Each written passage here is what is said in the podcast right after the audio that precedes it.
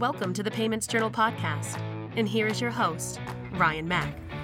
Welcome to the Payments Journal podcast. I'm your host, Ryan Mack. Now, as we are all aware, the payments ecosystem affects everyone and every company that interacts with the flow of money, and by and large, that means everyone. But not everyone is a payments expert, and that includes merchant organizations. But the question that should be asked is should merchant organizations be payment experts? Because when you look at the payments ecosystem, they are in fact a main component of it. So, on this episode of the podcast, we're going to take a look at that question from a compliance and regulations lens of the industry and dive deep into the conversation. I'm joined by Nirmal Kumar, who is the CTO and head of product at AliasWire, and Don Apgar, who is the director of the merchant service advisory practice at Mercator Advisory Group. So there's certainly a lot of data and insight to unpack on this episode, so without any further delays, let's start the show. Nirmal and Don, it's an absolute pleasure to have you on today's episode where we're really going to be diving into a very interesting report coming out of Verizon that's really focusing on PCI compliance here. Uh, now, Nirmal, I want to start off with a very interesting statistic coming from this report here that stated that only 27 or 27.9% of all companies are PCI compliant. And when initially I hear that, I mean, that's very shocking to me that it, the the number is that low. So I'm curious, maybe you could kind of start us off by kind of talking a little bit about PCI compliance and then maybe why in particular that number kind of seems very low. Yeah, thank you, Ryan. Um, so I mean, let me uh, start with uh, the PCI compliance itself. I mean, it's a payment card industry data security standard. What it stands for, uh, you know, is a set of security standard that existed since 2004 and all the card brands support it and enforce it to ensure that all the businesses are um, storing and transmitting the payment card information securely through their environment. And there are appropriate controls and security measures taken uh, while the payments are being uh, accepted and processed. Now, why it's important, why the card brands instituted it, because it builds a trust between the business and the customer. If I'm paying my bill I want to be sure that my card information is secure in your environment and in your uh, in your technology. So that said, uh, it's always been challenge, um, you know, right from the beginning to be compliant because it's not only a technology investment, it's a it's a throughout the organization ripple effect from process to personnel uh, to technology, encryption, security. You talk about it. It covers a very broad set of things within the ecosystem. So an organization might invest a lot of money, get compliant, but because of the ever-changing security threats and sometimes the standards also get upgraded, it's hard to keep up with. And in the same report, if you look at the stats, you know, in 2010, 22% of the organizations were compliant. It peaked at 2016 around 50, 55.4% of organizations. Now a new set of standards came, PCI 3.2, and in 2019, that percentage dropped to 27.9. Now, that's a staggering drop, and that highlights the fact that it's not a one-time investment. It's a constant upkeep of the systems, personnel, and processes to, to fight with the security threats. And, and that is that is the challenge that most businesses face. And you know, as good as accepting payment is, for a lot of businesses, this is not their core business. They are hotels, hospitality, airlines, th- their main business is something else.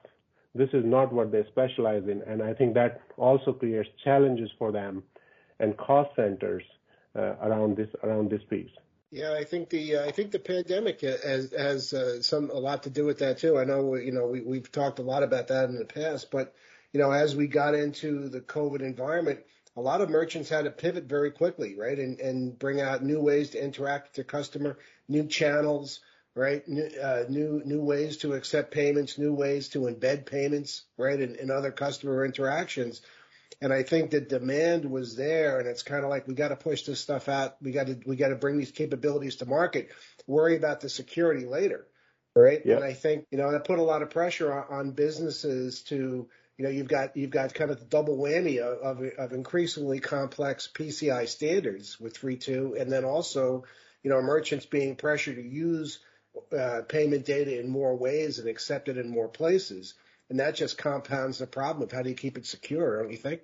Yeah, I mean that's uh, that's right, and and you know um, it, it's uh, you rightly said, pandemic really added to the fact, um, and uh, the top industry that are affected are hospitality and retail, which you know are very you know pandemic affected um, industries.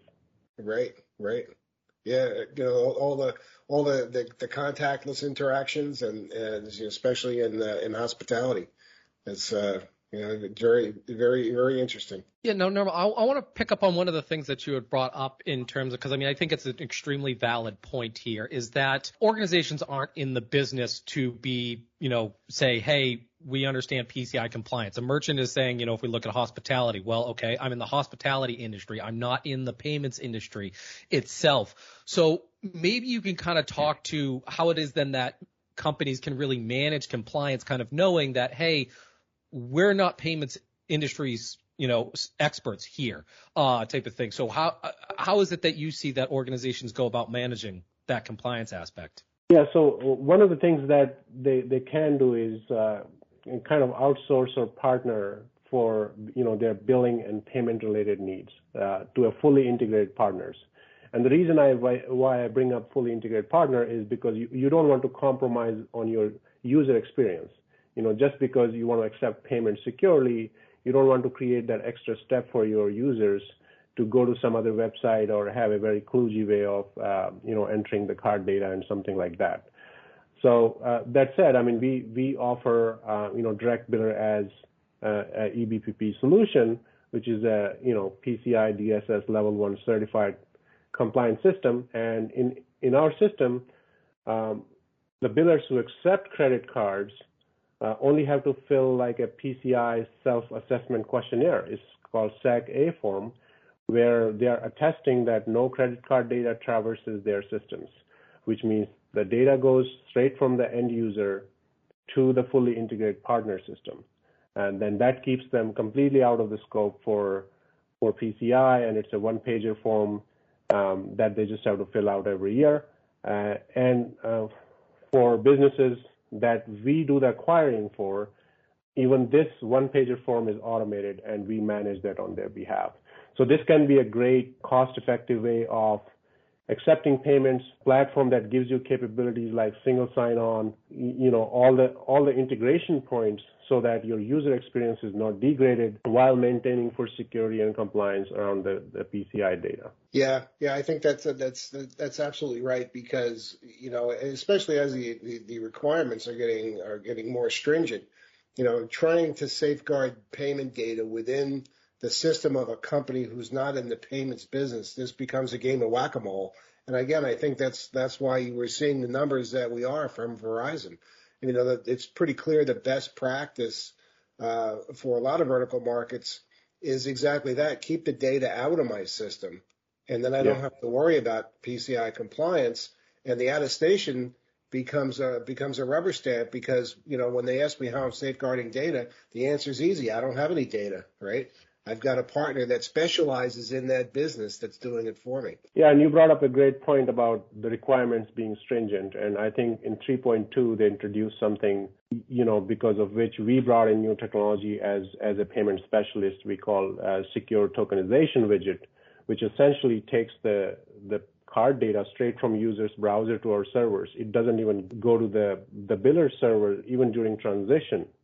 So not only you, you're not storing any data, you're not even transitioning any card data through your system. So, it, uh, so that's that's very important for the technology provider to be able to give you all options, whether it's a a click button that takes you to a different website or a single sign-on experience or a secure tokenization widget that can be embedded into your very complex workflow. Because you might be you know, a Fortune 500 insurance company and have a great workflow of underwriting someone and, you know, taking payments, you don't want them to go to a different site to accept payments. So it, the capabilities do matter in terms of uh, providing user the best in class experience. Yeah, I think that's a great point. And I think that's why a lot of companies have hung on for so long trying to manage payment and all the data security that goes around it because they're afraid if they outsource, they're going to lose control over the user experience they're not going to have access to the data, right? But with the right partner, you know, they can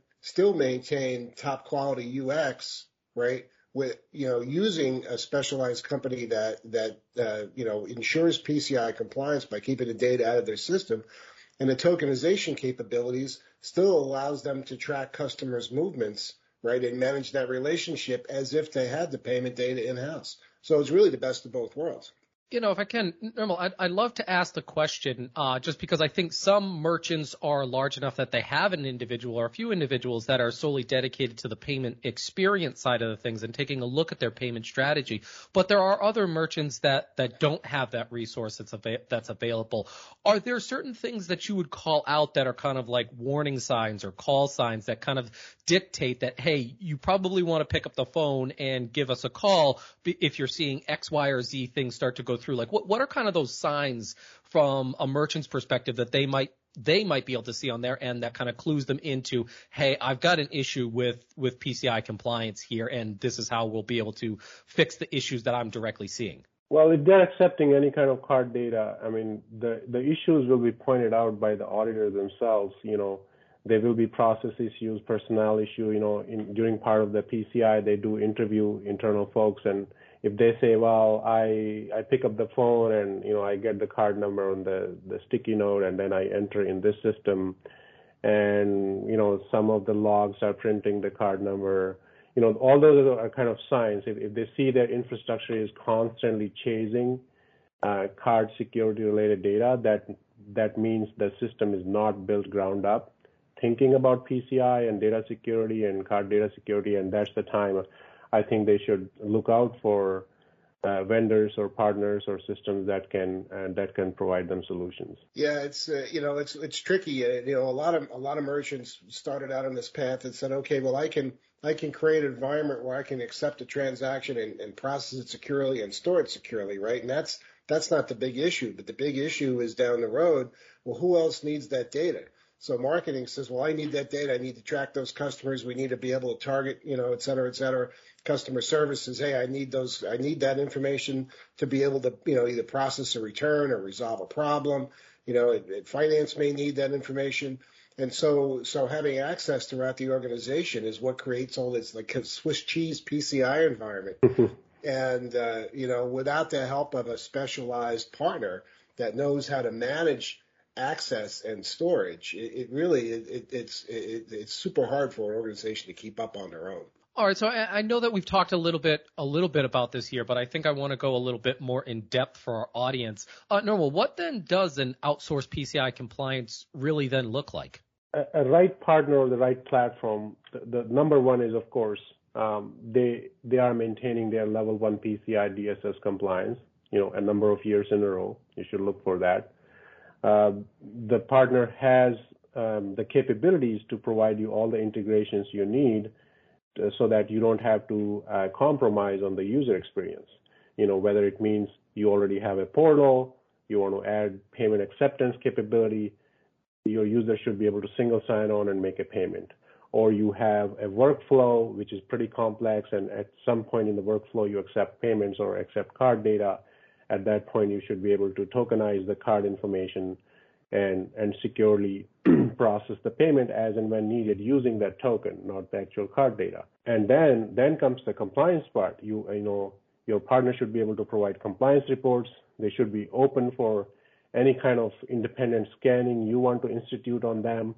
Um, that those are some of the capabilities that the partners can provide, and which also gives you comfort that they are the right partner they understand it, they have their house in order, and and they will do what they're saying they will. Yeah, it's uh, it's sad to say that there's there's still still companies out there that are doing the the you know the redirect, the old original PayPal, where they take it to a separate payment server, and you, you lose the whole user experience. I think you're you're absolutely right. I mean, you know, with the technology that's available to, today, there's no reason that a company should have to compromise anything in terms of the UX right? Just to bring in a, a, a, PCI partner. Excellent. Well, I think we'll end it on that note there. Uh, so, Nirmal, Don, thank you so much for taking the time today for talking to me about PCI compliance and outsourcing that PCI compliance. And I hope to have you both back on the podcast real soon. Thank you, Ryan. Thank you, Don. Pleasure talking. Thanks, Ryan.